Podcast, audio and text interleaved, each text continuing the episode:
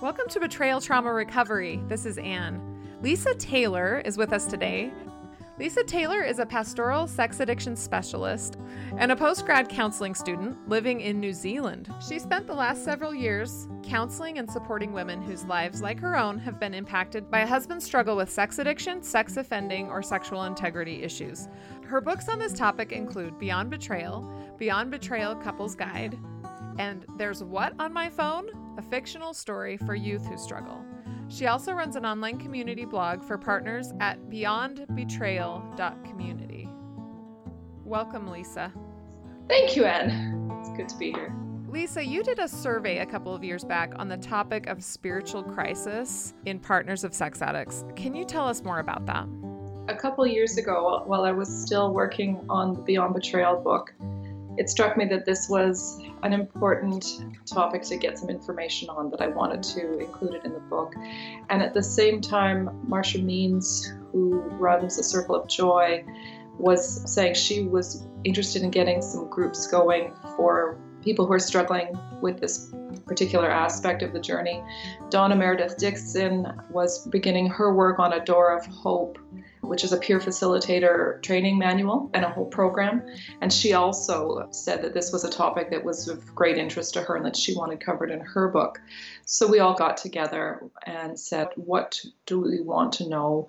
We put together some questions and then we sent it out to Marsha's mailing list, and we had over 100 women get back to us and share their stories with us. I bet you had a lot of pain that came back to you. Absolutely. A lot of incredible stories. Yeah. So, what was your particular interest in the topic? I guess the reason why I really felt I wanted to include something about this in the book was I had experienced this. I have a faith background, I have since I was a little kid. Those who know me a little bit more will know that I'm in my second marriage right now to a man who's recovering from his porn addiction. But my first marriage didn't make it. And particularly as that first marriage was falling apart, I was very active in my local church. I hit a lot of abuse, and I, I really went through quite a deep spiritual crisis that would last for years. And I really questioned whether God could still love me because I was being rejected by the church for making a stand and walking away from this poisonous relationship with a man who was not willing to get help for his uh, sex addiction. He wasn't even willing to stop lying. And I really felt that was some of the lowest points of my life. And I think having my faith kind of pulled out from underneath me was part of why that was such a low, low time for me. And I, I really felt that had there been support, had people been talking about this, perhaps I wouldn't have hit such a low point. Perhaps it would have been an easier journey. When you say you hit abuse, do you mean that you were abused by the church? Yes, unfortunately. And mine's one of many, many stories. They're all slightly different, but the, mm-hmm. the similar thread runs through all of them, and that, that it somehow it's not the man's fault; it's, it's the woman's fault. If especially if she decides to make a strong boundary, like I'm leaving if you don't address this, if you don't get help. I got threatening letters from a pastor throughout the four or five years I was single, living as a solo mom in a different city. I moved cities to get a full time job. Eventually, that would result even in a death threat. Wow. And it's interesting. My mother, who also had to leave my father for his chronic infidelity, she went through almost exactly the same thing. She got threatening phone calls. Ultimately, she ended up with a death threat as well. You know, I was really blessed that I had learned from her how to stand up to some spiritual abuse. She ended up bringing in the authorities over that. And I basically had to stand up to this particular pastor who'd been sending me these mails and say the same thing. If I continue to hear from you, I will be bringing in the authorities and sharing your letters with them mm-hmm. because what you're doing is actually criminal. My experience was that my particular church leader was so, let's see, how do I word this? He was in so far over his head he did not understand what was going on. And instead of referring out to like adult protective services, he took it upon himself to play the, hmm, okay, he said, she said, how do I decide who's telling the truth kind of a thing. And when that happens, because sex addiction and lying are not a communication issue, they're an addiction issue, they're an abuse issue. It just sets the woman up for more abuse to be abused by her church or her church leaders. So, in your survey, I'm so interested in this survey. What did it reveal about spiritual crises in partners of sex addicts? So, what it revealed was that of the over 100 women who had answered, more than 63% felt that they had gone through a significant spiritual crisis as part of their journey, usually pretty close to the time of discovery. The only thing kind of surprising about that to those of us who were running this survey was that the number was that low. Now, it was interesting to watch some of the women answering the questions because some of them started off saying, No, I, I didn't go through a spiritual crisis. But as they continued to answer the questions on the form, by the end, where there was a, just an open comments field, they went, You know what? I hadn't thought I had gone through a spiritual crisis, but I can see now that I actually did, which makes you realize that sometimes the types of trauma symptoms that a woman is facing, including kind of that numbness, they can be so overwhelming that they may not even realize that they're having a crisis of faith, an existential crisis, that their larger spiritual framework has become shaky in this. That was quite interesting just on its own. What we were hearing from women as well was that for some women, the spiritual crisis really centered around their broader belief in God, in a higher power. But for a lot, it was also just around the church and around other people who share their faith, their normal faith community. For some women, it was both. When we looked at the women who were really feeling distrustful of God, of their higher power, they talked about feeling duped by mm-hmm. Him. They talked about feelings of injustice, feeling I have been a really solid, faithful person in my faith community. Why would something like this happen to me? I've been solid and faithful in my marriage. Why would something like this happen to me? It's not fair. There was also people who talked about feelings of rejection by God or judgment. Some talked about feeling abandoned by God. And then a lot of those people also were experiencing something similar in the church, interestingly. So they were experiencing rejection in their church or their faith community. They were experiencing abandonment in their faith community, and sometimes they were experiencing outright persecution. Mm-hmm. Kind of like my story, my mother's story, and many other women's stories. That's so sad especially because the women are in so much pain and they want to go to their faith to feel comforted and to feel understood because they're rejected by their spouse and then they feel like they're rejected by God or their faith community and so it feels so alone completely and totally isolated and who will help me? It feels terrible. Did you notice that there was any particular type of partner? Yeah, what came up in our results was that the more deeply a, a, woman was involved in her faith community, particularly if she was, say, the spouse of the head of the community or was involved in some kind of ministering within that community, the more she felt it, particularly those wives of leadership. Um, we call them sometimes ministry wives. They really had their world rocked we can only guess as to why that is. I have talked to a number of them about this and examining their results to us. I would say that so much more of their world leans heavily on the acceptance of their faith community and a certain type of image within their faith community. They had so much more to lose, I guess, from their husband's story coming out. And most of them that I've dealt with over the years, they have to keep a really high level of anonymity because the fear of the loss of their world, really, if his issue should be discovered. So, another type of wife or partner who was likely to be highly impacted was wives who'd had a difficult past and had come to faith as adults. And often for those people, their understanding of the world was, well, I suffered a lot in my relationships in the past because I didn't have my faith and I didn't have my faith community. But now I've got this relationship and I've met a man who's got that relationship. So now we're going to have the ideal marriage. When they find out that their ideal Christian husband or husband of their faith is actually struggling just as much as any guy that they dated previously or been married to previously or with previously. it really causes quite a crisis because they had a false understanding of what it would be like to be with somebody who had a faith. That's not to imply that they were naive or anything like that, because that's certainly what churches teach that we don't have those kinds of problems here.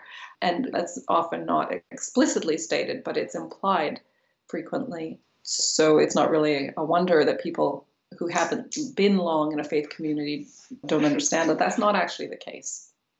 Another type of wife or partner who struggled a lot were those who had been spiritually abused or persecuted by the church, which we've kind of already talked about. But the other is usually wives whose husbands had been really spiritually abusive to them over the course of the marriage, which is sadly all too common with sex addicts. I have this sense that if I obey the commandments, if I am doing the best I can, if I'm repenting, if I'm forgiving, if I'm loving, then I would be blessed. And then realizing that all my forgiving and serving and loving was actually enabling my husband's abuse and that I was never taught to mm. set boundaries and basically that my religion had let me down. They had said over and over, we don't accept abuse, you know, you shouldn't stand for abuse. But at the same time, in the actual everyday practical living, it wasn't brought up. I wasn't taught how to set boundaries. So I kind of felt like God let me down and my community let me down because they didn't prepare me for this situation. And then when I did bring it up and say, this is the situation, they didn't believe me and they brought out love, forgiveness, and service instead of mm. boundaries. It felt like they were all on the wrong side, that they were standing up for and enabling an abuser. And that's the oversimplification I think we often see in churches where we want to apply a formula to a problem instead of actually looking at what are the specific ins and outs of this problem. Sometimes I summarize some of what you're talking about is grace to him and nuts to you. You know, mm-hmm. we'll just apply the grace formula. You just need to forgive more and it'll all be solved. That's not true. We were talking earlier about your pastor being in way over his head. Mm-hmm. For those who like that formulaic approach, they are in over their head very quickly. Mm-hmm. They don't understand. Along with addiction goes a lot of lying, a lot of minimize, rationalize, justify, blame. It's called addictive thinking. There's whole books written on it, but a lot of them aren't aware of that. And so they're kind of going with some basic formulas. And part of the basic formula for a lot of faith community is that we stand up for men and blame women. Most of them would never think of it in those kinds of terms. But if you watch the pattern, there's a whole history of if you have to side with one or the other, you side with the man. There may be others that disagree with me, and I'm sure there are churches with which that's the exception. And I've seen some of those churches that are the exception to that, and I'm thankful for them. But sadly, a lot of them have a bit of a blame the woman mentality. And that's kind of what I saw in my circumstances too. The boys all got together and they wanted to believe what my first husband said, and nobody asked me. Sorry, not nobody, very few people asked me, What's your side of the story here? Mm-hmm. You know, he was a pathological liar.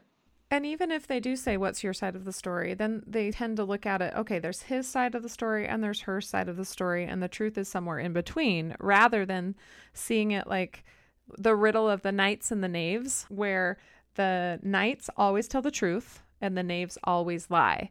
And so, how can you determine who is a knight and who is a knave? And this is the riddle of an addict and his wife is that they're seeing it as the truth is somewhere in the middle when really there's someone who is telling the truth and then there's a pathological liar. And so yeah. you just need to believe the woman in that situation. She's telling yeah. you the truth and he's trying to manipulate and and do the image management thing. Yeah, I tell people that and they're like that's too simple. I'm like it actually could be that simple depending on the situation it can. I guess sometimes it's not. But the reality is, it can be very difficult for a woman to talk about these things. We're often not over exaggerating. If anything, we're often holding some of our evidence back. Back, yeah. Because some of the stuff is going on in our bedrooms. Some yeah. of the stuff that we're seeing, and we're not really keen to go talking to our pastor about that. I don't know about you. No. I wasn't yeah. really keen. No. And I have heard that from other women too. Mm-hmm. Sometimes some of that evidence that we're gathering is abuse in the bedroom or it's it's neglect in the bedroom at, a- at a high order and just funky stuff that we have difficulty explaining, Mhm. but which is cluing us into the fact that this guy is not who he says he is Right. and you know there's something seriously wrong i'm sure there are some women who might be putting out their a perception that's being jaded by anger and that's usually after she's had a guts full of abuse though exactly. There's going to be a lot more truth in what she's saying you know even if her perspective is slightly skewed Mhm. she doesn't have the impetus to lie and hide that he does Right. And I agree with you that if anything, she's holding it back. But the interesting thing is, we constantly get accused of exaggerating when, yeah you must be exaggerating yeah, I'm like, I, I'm not exaggerating. But then what do you say? Like, then you're trying to prove you're not exaggerating, and then you look more and more crazy, right? So it's like this downward spiral. that is part of the factor that is making this so difficult for women in a faith community situation is that her trauma symptoms are making her look really crazy whereas often the husband has worked really really hard to maintain this smooth image Mm-hmm. and we should be saying wow the level of emotion she's exhibiting proves the veracity of her statements. It actually should lend credence to what she's saying. And his too smooth by far should be getting picked up on people's radar as going hang on that alone should be a cue that he's probably not being genuine or authentic with us. Hmm but they don't people tend to see it as the opposite. You just look out of control. Rather than seeing it as genuine distress, yeah. They see it as she's just crazy. I think where sex addiction has gone in the last even decade, where you think where, where pornography has gone in the last decade, is so horrific. If that is not part of your purview, if you've never really sat and considered the ways people can go off the rails sexually, it can really seem like it. Surely not. Surely he's not doing that. Surely it can't be that bad. Surely it's not as awful as you're saying. But it is. Right. There are researchers and experts who will tell you it is that bad. hmm It's horrific. Yeah, and just as a podcaster, I know because I hear these stories every day from women all over the world. I'm sure that you do too. So, in terms of when we're talking about women being spiritually abused or persecuted by their church, and I'm sure between the two of us, we could list dozens of stories.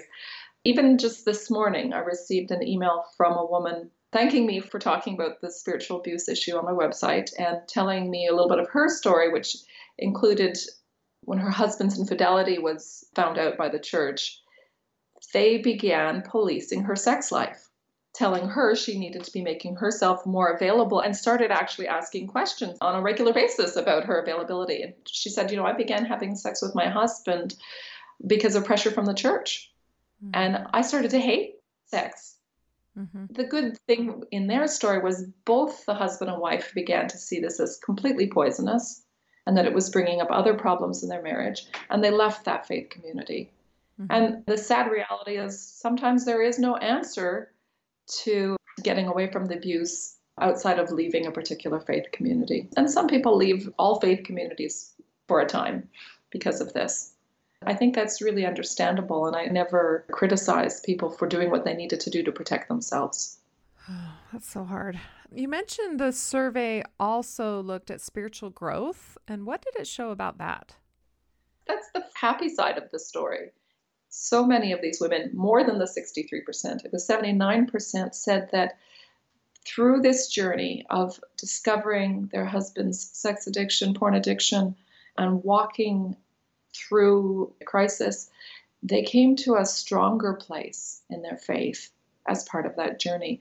And for some of the women, a small percentage, that was pretty instant. They found out and they just kind of flopped into God's arms for comfort. Like one woman said, know, that had always been my safe place. And so I went there immediately. But for more women, it was a part of kind of coming through the spiritual crisis. They ended up with a strengthened faith. And others talked about having a qualitatively better relationship with God on the other side of this. By that I mean they'd always had kind of a relationship with God. And I, I would say this was my experience as well, particularly in the in the second marriage. I attended church, I had a relationship with God, but God and I are much closer. I feel like I get him at a much deeper level. And it's a much more life giving the relationship I have with him, having gone through seven years of walking through this. I would be interested to know how women are reconnecting with God. I think this is actually really a question. For me, it was my prayer time, it was my meditation time that did it for me, but I have certainly heard from other women as well. It's joining a support group and seeing other women's faith and how it's bolstering them and having those women come around and support them in just a mm-hmm. really loving, non pressuring way, bringing them back to maybe a faith they had in childhood. They begin to reconnect with their faith and with God. So I certainly hear both of those. Discipline as well, like doing the 12 steps, I think can be an awesome way to really begin to think again and re-engage your higher power, reconnect with God. There's different ways that women get brought back to it. But I think the result often ends up the same, where mm-hmm. they are more at peace. They feel stronger. They feel more loved and supported. Yeah, going through that process.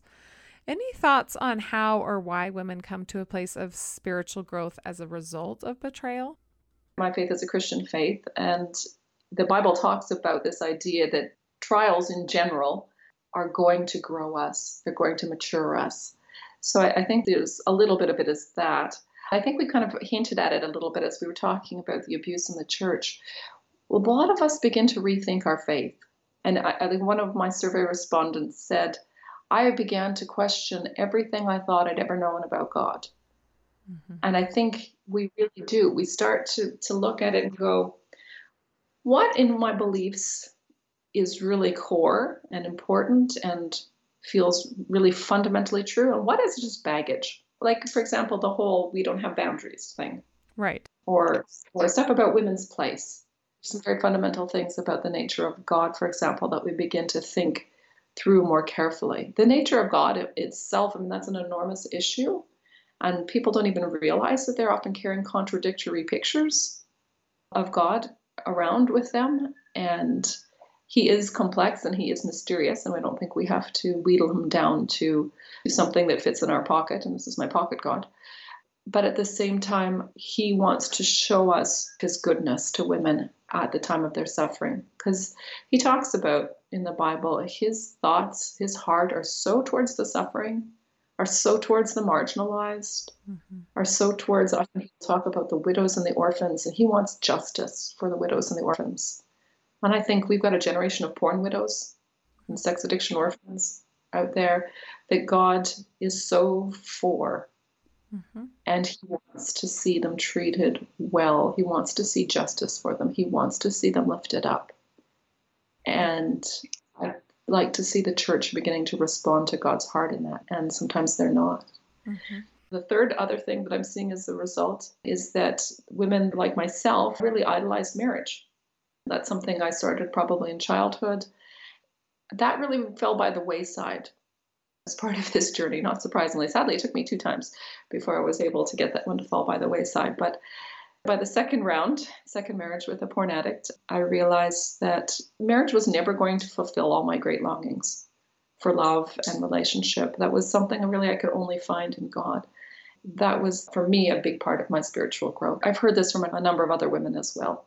Speaking of justice for the widows, I did a podcast episode about Luke 18 and the parable of the unjust judge how the widow is asking him to avenge her. And he's kind of like no no go away. And then in the end he thinks oh i know a way of getting her to go away. I'll just put it back on god. I'll just say god will avenge you in his right time. And then he doesn't actually do anything. That parable explains it perfectly that what the porn widows want is justice. They want mm-hmm. their husbands to be held accountable by God and by the church for their abuse and their infidelity. Yes. I did my own informal survey, and we found that when that happens, the wife feels more supported. So if oh. there's accountability and the church holds him accountable for his abuse and his infidelity, then the wife feels supported. She feels like, yes, my faith does put their money where their mouth is that they preach these things and then they actually take action to make sure that people are protected. Yes. So stories where the church leader hears about the abuse or hears about something and calls the authorities, the women feel better than when the church leader hears about the abuse and does not call the authorities, ah. for example. See, the church could be helping with the spiritual crisis. They could be helping catapult women into the spiritual growth Yep. and circumvent the whole spiritual crisis situation if they were willing to get God's heart, you know, faster and, and and do these things. I'm really glad you did that survey and I'm I'm so glad you're talking about this stuff. I was thinking about writing this up myself too because I also see it as a theme with women. Again and again I hear women feeling kind of guilty for wanting justice or like they're doing something wrong. And I always say no, that's coming from a really healthy place in you. Mhm. That's that's coming from God's heart. See, actually God wants justice for you too. Yeah. In my faith tradition, one of our early leaders, he's in a really bad spot and he's praying and he's saying, God, where are you?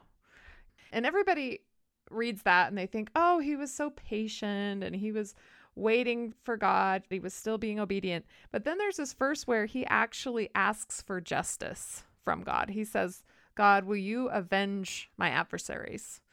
It's interesting that they kind of just gloss over that part. that here is someone who is this amazing leader in our church who everybody adores and reveres as this strong spiritual person. And there he is asking for justice. What's wrong with us asking for justice?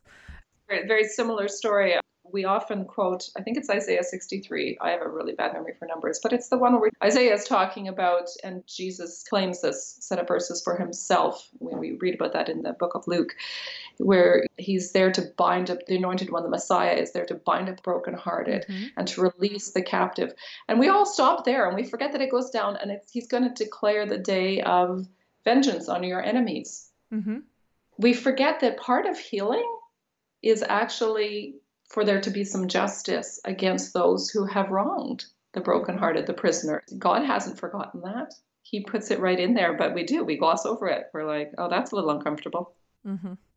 It'll be interesting to see how this all plays out. I have had some women who have seen that sort of justice take place in their husband or ex husband. I yet have not observed that. but maybe someday, maybe in the next life. That's what I always say. I don't know. Mm. Yeah. So, as you've written your amazing book, Beyond Betrayal, and you've talked with women all over the world, what would you say to a woman who says she's in a spiritual crisis on account of her husband's sex addiction? I would just say that is so normal because often she'll feel like it's just me. I'm like the bad only person who's who's shaking my fist at God, and I'll be like, not a chance. So normal. Majority of women are going to go through some kind of crisis like this. Please don't be ashamed of it. You know, if you feel like you need to go outside and shake your fist at God and throw some stuff up at the sky and scream at Him, do it.